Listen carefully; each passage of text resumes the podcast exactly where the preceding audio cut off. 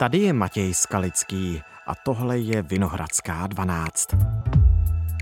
Hollywoodští scénáristi vstoupili do stávky, jejich odbory požadují lepší platové podmínky. No a zároveň se obávají i umělé inteligence. Jako Zaplaťte nám, nebo vyzradíme konec oblíbeného seriálu. Také tím vyhrožují hollywoodští scénáristé. Filmoví a televizní producenti ale zůstávají v klidu. Dle nich mají zásobu pořadů na více než jeden rok. Hollywood v potížích, stávkují scénáristé. A mě zajímá proč. A taky, kdo teď bude psát seriály a filmy a talk show. Už se zastavilo nějaké natáčení, bude se na co dívat. Na to všechno se ptám filmové kritičky týdeníku Respekt Jindřišky Bláhové.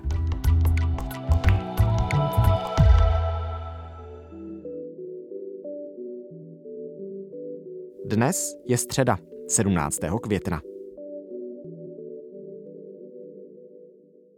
Dobrý den, vítejte ve Vinohradské 12, díky, že jste přišla. Dobrý den, děkuji za pozvání. V Hollywoodu stávkují scénáristi. Jak si to mám představit? Ta stávka vypadá dvěma způsoby, viditelně a neviditelně. To neviditelně znamená, že 11 tisíc scénáristů, které združuje takzvaný cech scénáristů, Writers Guild of America, se kolektivně domluvilo, velkou většinou, asi 98,9%, eh, že do té stávky půjdou. To znamená, že všichni tihleti lidé, kteří vlastně píší všechno od eh, profilových seriálů, jako jsou Stranger Things nebo jako je Yellowstone, až po scenáristy na nočních talk show Jimmyho Kimmela, tak eh, ti se rozhodli, že souhlasili, že nebudou prostě dál pracovat, nebudou nabízet tu svoji schopnost psát a psát ty scénáře. A ta druhá viditelnější část té stávky, která se odehrává před branami newyorských nebo Los Angeleských společností, těch sídel těch společností mm-hmm. od Disneyho přes Paramount po NBC, kde ti scénáristé prostě chodí s, s cedulemi.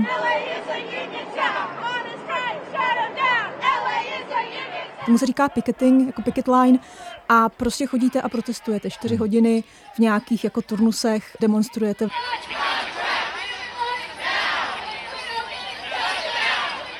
A Ono tam taky trošičku jako historicky to vycházelo z toho, že bránili ti protestující těm případně, kteří by chtěli do té práce jít, tak aby tam jakoby nešli tak fyzicky, Jasně. ale dneska už to tak není, dneska fyzicky nemusíte do té práce chodit, ale má to nějaké historické kořeny a protestuje se, je to ukázka nějaké síly, otázka skutečně jako ochoty demonstrovat a, a demonstrovat tu svoji nespokojenost. A pak na pozadí toho viditelného probíhá vyjednávání mezi zástupci scenáristů a na druhé straně zástupci producentů televizních a filmových. To je ta velká um, aliance nebo združení filmových a televizních producentů.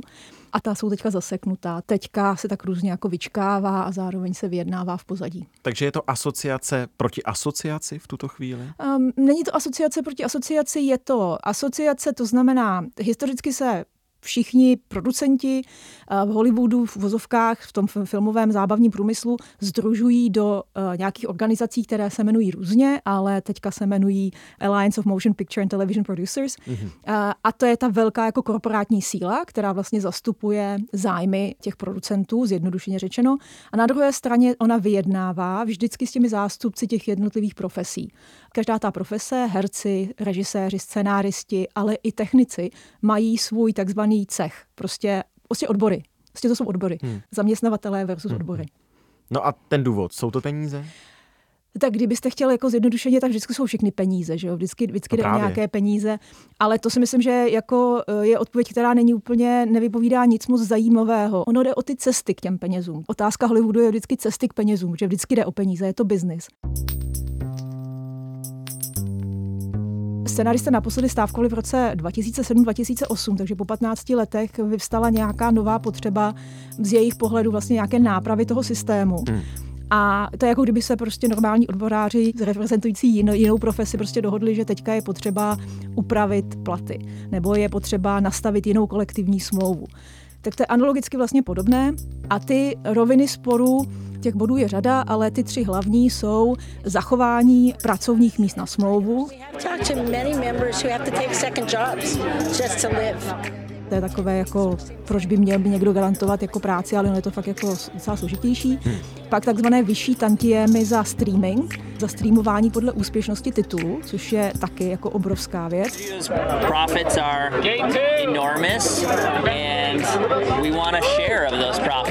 A pak nastavení pravidel užívání umělé inteligence.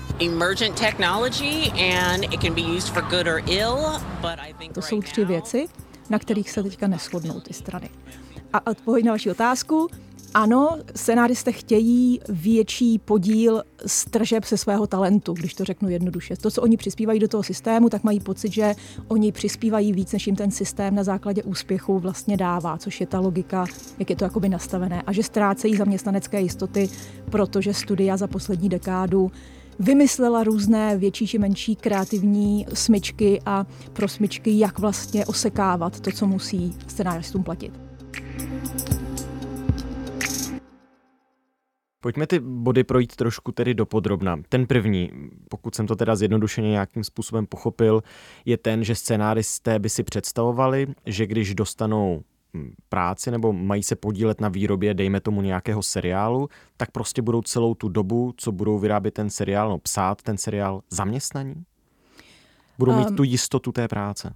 Přesně tak. Ono je to ještě trošičku, no to vychází z toho, jak se vlastně píše v Hollywoodu, jo, nebo v zábavním průmyslu. Ono to funguje tak, že odbory vám garantují určitý minimální plat. Jo, prostě je vyjednaný kolektivně, že když pracujete na filmu, velkofilmu, seriálu, tak musíte dostat nějakou minimální sumu.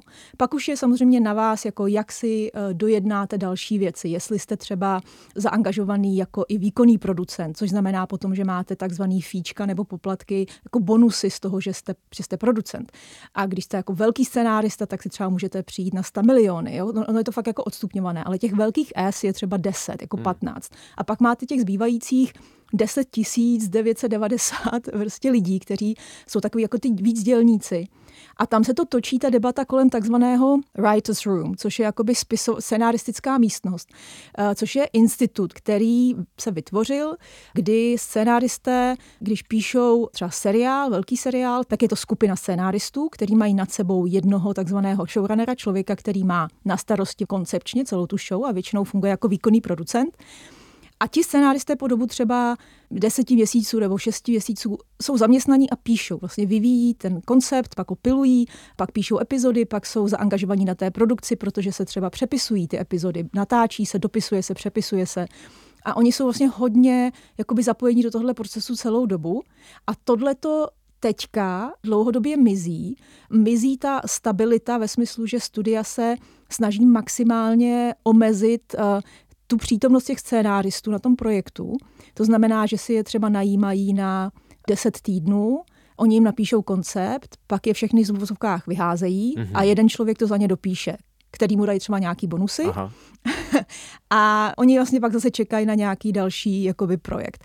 A pak nejsou zapojeni třeba do té produkce vůbec. A tohle to je ten jako z pohledu těch scenáristů ten největší jako vlastně útok nebo nějaký tlak na vytváření takzvané jako gig economy, že jo, takové té nárazové ekonomiky, hmm, těch hmm, hmm. nárazových freelance jobů, prací, kdy vlastně nemáte žádnou jistotu, ale zároveň se od vás vlastně požaduje extrémní míra práce. A od ten... toho zaměstnavatele je to pro něj levnější, je to trošku vyčúrané, ale. No tak vyčurané. Eh, je to pro něj samozřejmě levnější a scenáristé argumentují tím, že zatímco producentům rapidně, dramaticky rostou prostě tržby, ale pak je otázka, jakým rostou zisky, rostou jim tržby, tak ty scenáristé chudnou. Ten systém je teďka nastavený tím, jak se přešlo na stream hodně, tak je nastavený tak, že oni nemají žádný standardní pravidla pro to, jak jsou odměňováni za svoji práci na streamu, na to, co jde na Disney, na to, co jde na HBO, na to, co se už nehraje třeba v televizi. A najednou oni z toho nemají žádný vlastně jakoby příjmy a všichni šli na to minimum. Hmm, hmm, a to je ten hmm, jakoby základní problém, protože jim jde o to, aby studia který všechny mají že jo, streamovací divize nebo mají platformy, jako je Disney+, Plus, nebo jako je HBO Max, nebo jako je Netflix, tak dřív, když jste byl šikovný scenárista, tak jste si prošel nějakým kolečkem kariéry, začínal jste od píky, pak jste se dostal do nějakého týmu a třeba jste začal psát přátele. It's, it's a cat. That is not a cat. Yes, it is. Why is it inside out? Tak to máte do dneška vystaráno, protože kdybyste pracoval na přátelích, kteří se takzvaně hrají od těch 90. let do nekonečna pořád se opakují na dalších a dalších stanicích. How much? Thousand bucks. On a cat? Tak vy ze všeho máte tantiemy, ze To je všeho ta- máte, To je ten druhý bod. to je ten bonus. Tantiemy za streaming. Přesně, vy, vy z toho máte ten bonus a takhle se vám složí ten plat, že jo, minimum od odboru a pak se vám poskládá, když je to úspěšný, tak se vám to Hmm, poskládá. Teďka už se to nikam nesyndikuje, všichni Netflixy svoje věci pouští u sebe a zároveň, jak se počítá ten úspěch, že jo? Netflix nezveřejňuje, kolik lidí se na to dívá, řídí se podle předplatitelů a teďka najednou je tam obrovská jako mezera výpočtu toho teda úspěchu, která je obrovskou složkou toho platu a té odměny těch scénáristů. No ono zní jako složitě, ale vlastně to je jako nějaký nastavený systém, ze kterého profitují obě dvě ty strany, jak scénáristi, tak producenti, který mají léta, dekády, skvělý obsah od talentovaných lidí. A ten talent má najednou pocit, že ta studia s tím změnou, s tou technologickou změnou, eh, vlastně vidí skulinu, kdy osekat ty zaměstnanecké odměny a zvýšit naopak eh, prostě dividendy a zisky akcionářů a dávat si 100 milionové odměny na manažerských pozicích. Takže garance zaměstnanosti, garance a vyjasnění tantiemu za streaming a třetí věc umělá inteligence. A ta poslední věc, kterou smetli studia rovnou ze stolu, tak je umělá inteligence. Scenáristé vlastně s tím přišli z jedné obavy, protože se jim vrátilo jako deja vu vzpomínka na rok 2728. Když se vrátíme zpátky, tak 2728 streaming neexistoval, byl internet, ale zároveň si nikdo nedokázal představit ten rozsah, ten boom, co to vlastně změní, jako jak Netflix úplně radikálně přepíše to, jak vypadá ta scéna a to, jak se dívají lidi na seriál, jak se konzumují, jak se vyrábí. Ta představa byla, že to je nějaká televize na počítači a že si to pustí pár lidí. A to byla fakt jako představa v roce 2728. A scénáristé si to jako trošku ošetřili v té stávce, v tom jednání, ale neošetřili si to právě úplně a teďka mají ten problém. Hmm, hmm, jo? hmm, hmm, a oni se, doplácí. Přesně, oni se trošku bojejí, že se jim bude opakovat tohle podobný. Dneska umělá inteligence neumí napsat nic, co by bylo jako konkurenceschopný nebo smysluplný nebo mohlo Počkejte nějak. za půl roku. A to je právě ta otázka. Oni, oni si jako, že jo, studia využívají už umělou inteligenci, využívají ve, ve střihačství, využívají jako CGI, jako speciální efekty. Hmm. Takže oni ji využívají velmi jako intenzivně. A scenaristi se možná oprávněně prostě bojí, že ano, dneska to ještě nejde, ale my chceme nějaké záruky, že kdyby to náhodou případně v budoucnosti šlo, tak aby nás to všechny nepřipravilo o práci. A ta studia řekla, pojďme se možná jednou za rok sejít a popovídat si o tom. A to Hmm. byla ta jejich protinabídka. Načež eh, oni, oni řekli, no tak to si děláte legraci a odešli. A, a od té doby jako vlastně se eh, ne- nejsou schopní, ale myslím, že pokud se na něčem dohodnou, tak to pravděpodobně ten ústupek bude zrovna v oblasti umělé inteligence. To steal from the Empire? There's an eye in your house. I want to keep on living. For her and all the dragons roared as one.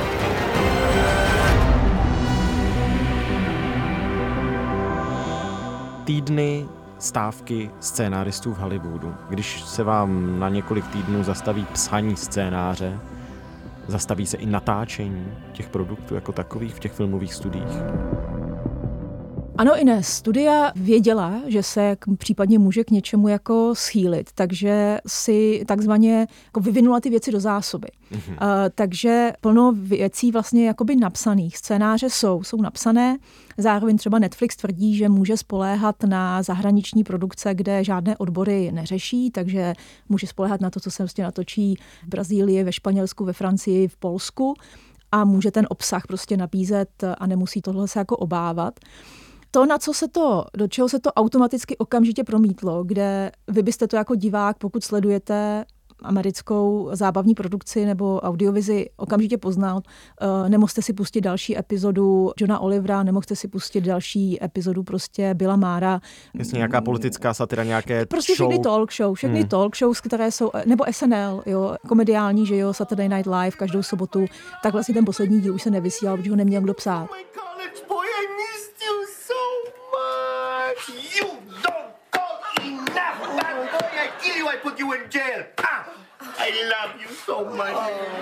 To jsou věci, které třeba vznikají hodinu před tím vysíláním, jo, že se dopisují, prostě týden se na nich pracuje, pak se dopisují a už to vlastně nebyl nikdo schopný napsat a nebylo to možné udělat.